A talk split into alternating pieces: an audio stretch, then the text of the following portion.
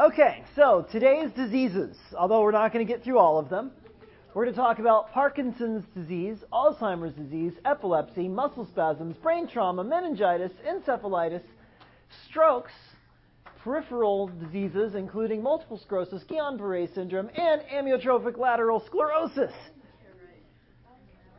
No, we have till Monday to do it too. So, um, hey, this is okay. Parkinson's disease. Yeah, because we already talked about that particular slide. All right, Parkinson's disease. There's something called the extrapyramidal system. There's a series of ganglia in your brain that look kind of like a pyramid. If you have neurons that go around that ganglia, they're called extrapyramidal. So, extrapyramidal uh, uh, system are nerves that go around it. Now, if a person has symptoms that are called extrapyramidal symptoms, they include dyskinesias and psychological disturbances. So, in Parkinson's disease, what we're going to get is we're going to get a destruction of the nerves in that extrapyramidal system, which are going to lead us to our dyskinesias, which are problems with moving, and our psychological disturbances, which can include dementia, depression, and impaired memory. Now, the dyskinesias of Parkinson's disease, one of them is tremor. So, everyone, tremor. Now, if you can see the tremor, what's it called? Coarse tremor. If you can't see the tremor, then it's called fine.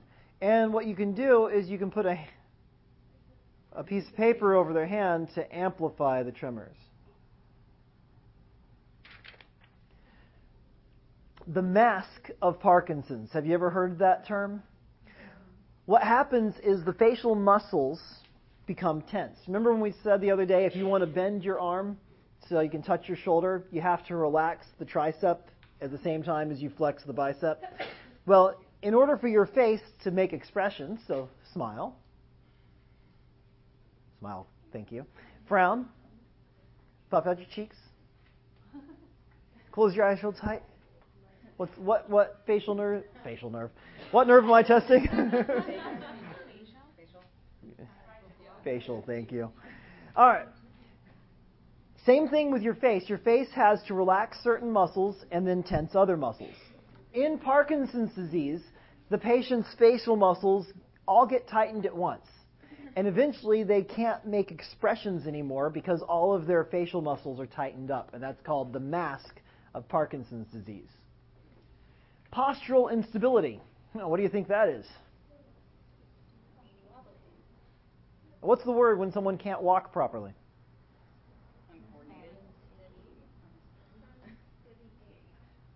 Say again? Ataxia. Oh, now, bradykinesia. Bradykinesia is where movements begin to go away.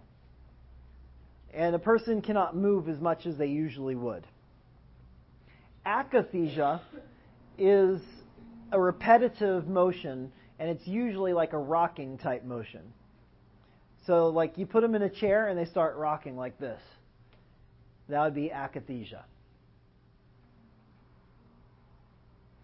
So, in Parkinson's disease, we have the muscle problem, the dyskinesias, and we have the psychological problems, including dementia, depression, and impaired memory. For akathisia, if they really think about it and try, can they not do it, or is it completely out of their control? Don't know. Probably a little of both. And more out of their control, the, the more it gets. They might be able to control it for half a second, but just like breathing, the moment you forget about it, you go right to it. All right. Um, now, what causes these problems is an imbalance in your brain between acetylcholine and dopamine. Now, what do we say? Acetylcholine is always excitatory. It always tells a neuron to fire. And in the case of your um, in the case of your muscles with the dyskinesias, what's the acetylcholine telling the muscles to do? To contract. On the other hand, we have dopamine. Dopamine in the extrapyramidal system is inhibitory. So what's going to happen there is you've got more signals to flex than you do to relax. And that's why you get that constant tension in the development of the mask. And that postural instability, a lot of times you'll see them kind of hunch forward, and they when they try and walk, they you know they're like fighting their muscles to try and and walk. Now, um, dopamine comes from neurons in what's called the substantia nigra, the black substance in your in your brain. 70 to 80% of the dopamine supplying neurons are destroyed before Parkinson's symptoms appear. What does that mean?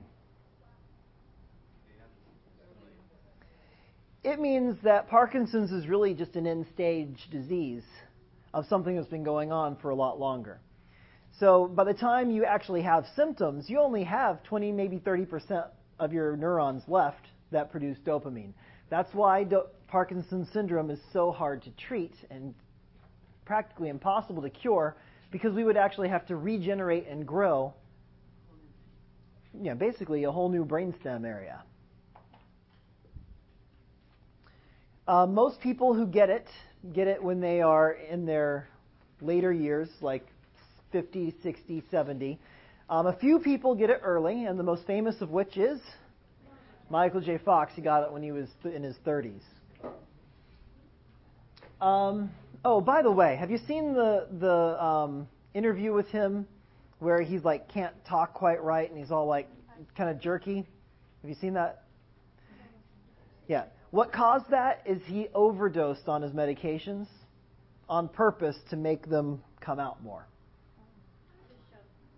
So so he can kind of demonstrate this is what it could be like. But it's actually what you're seeing there is not the disease, you're seeing the side effects of the medications just so you know. What? Um, he would actually have bradykinesias. Yeah. All right. Now, um, we are currently unable to reverse it, so the only thing we can do is slow it down.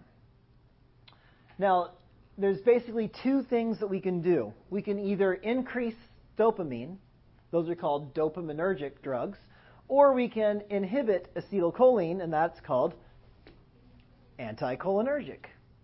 Makes a lot of sense, doesn't it? Now, as it turns out, um, the drugs will improve dyskinesias, but not the tremor and rigidity, at least the dopamine. By giving acetylcholine, you can reduce the tremor a little bit, but not very much. So, dopaminergic drugs. There's a couple different ways that we can do it. We can promote dopamine synthesis, we can stimulate dopamine receptors, we can inhibit dopamine breakdown. Ah, okay, beep. Don't you love it when I self beep? All right, drug selection. The mainstay, what does that mean, the mainstay? The most common drug, the drug that works the best, is levodopa. It is the most effective, but it also has some long term side effects that are not very nice.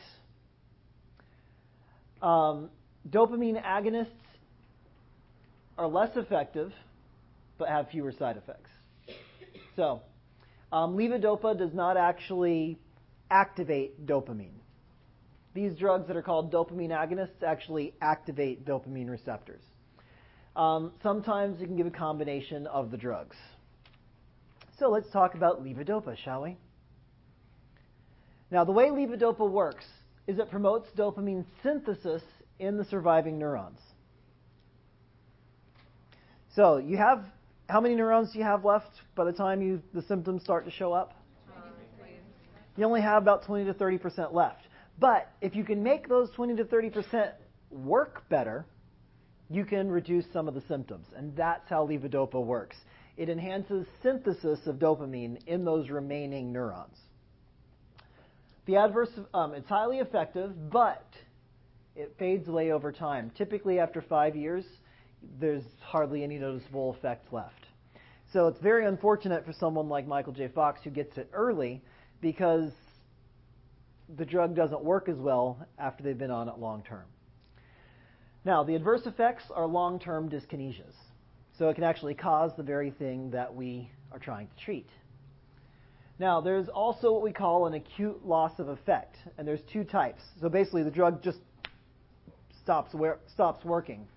One is what we call gradual wearing off. So basically, you're on the drug, and slowly you notice the symptoms coming back over the course of an hour or two. What happens there is you just don't have a high enough dose, or you're not taking it frequently enough. So what do you do about that? Take it more often, or take a higher dose. If you, there's also what's called an abrupt on-off. Like you're doing fine, you're doing fine, you're doing fine, all of a sudden, bam, symptoms. In that case, what we usually do is tell the patient to take high protein meals when they eat, when they take their levodopa. All right. As far as uh, the kinetics, it's well absorbed PO. It's delayed by food, especially protein, and that's why um, taking it with a protein meal helps to prevent that on-off.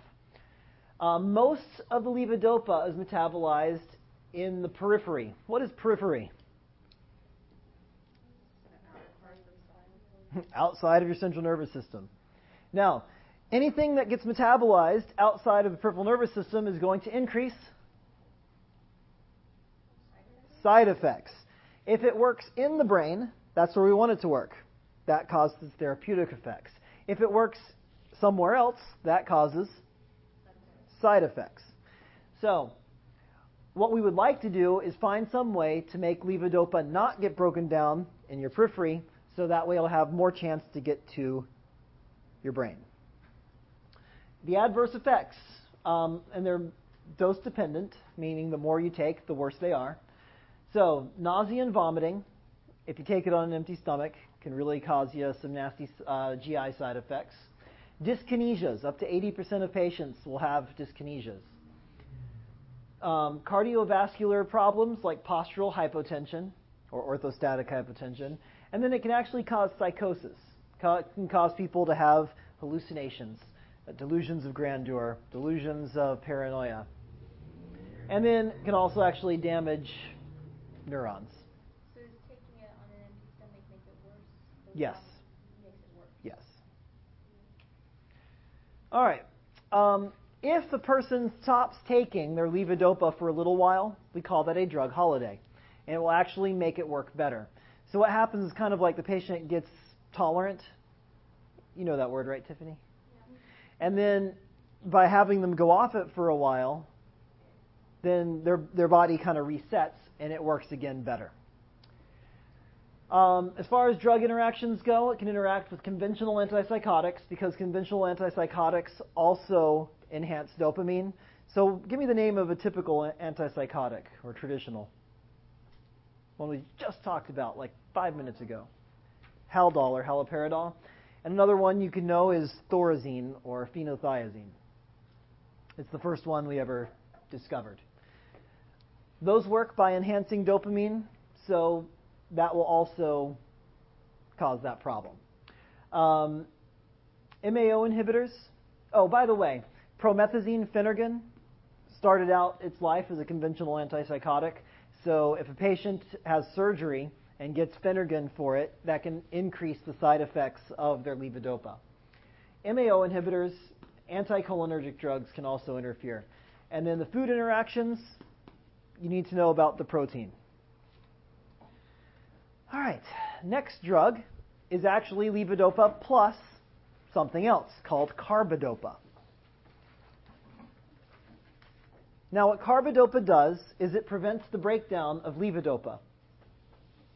So, what does that do? Prolongs it in the system. Okay, it does prolong it in the system, but what else does it do? Helps the brain use it How does it help the brain use it?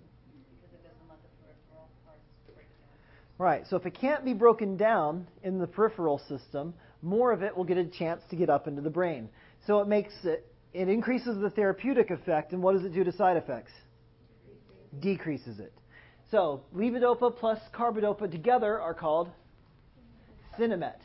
And it is actually more effective than levodopa by itself. So if you have a test question which asks, what is the most effective drug for Parkinson's disease that we have?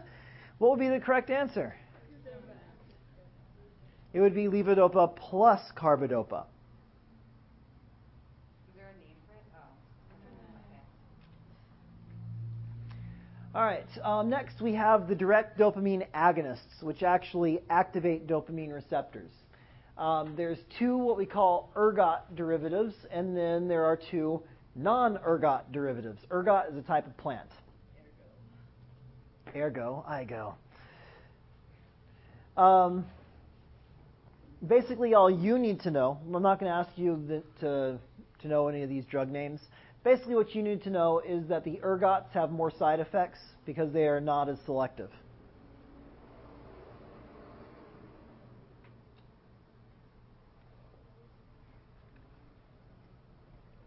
No, you don't need to know the drug names. All right, so other Parkinson diseases or other Parkinson drugs, blah, blah, blah, blah. These are just so you can see them.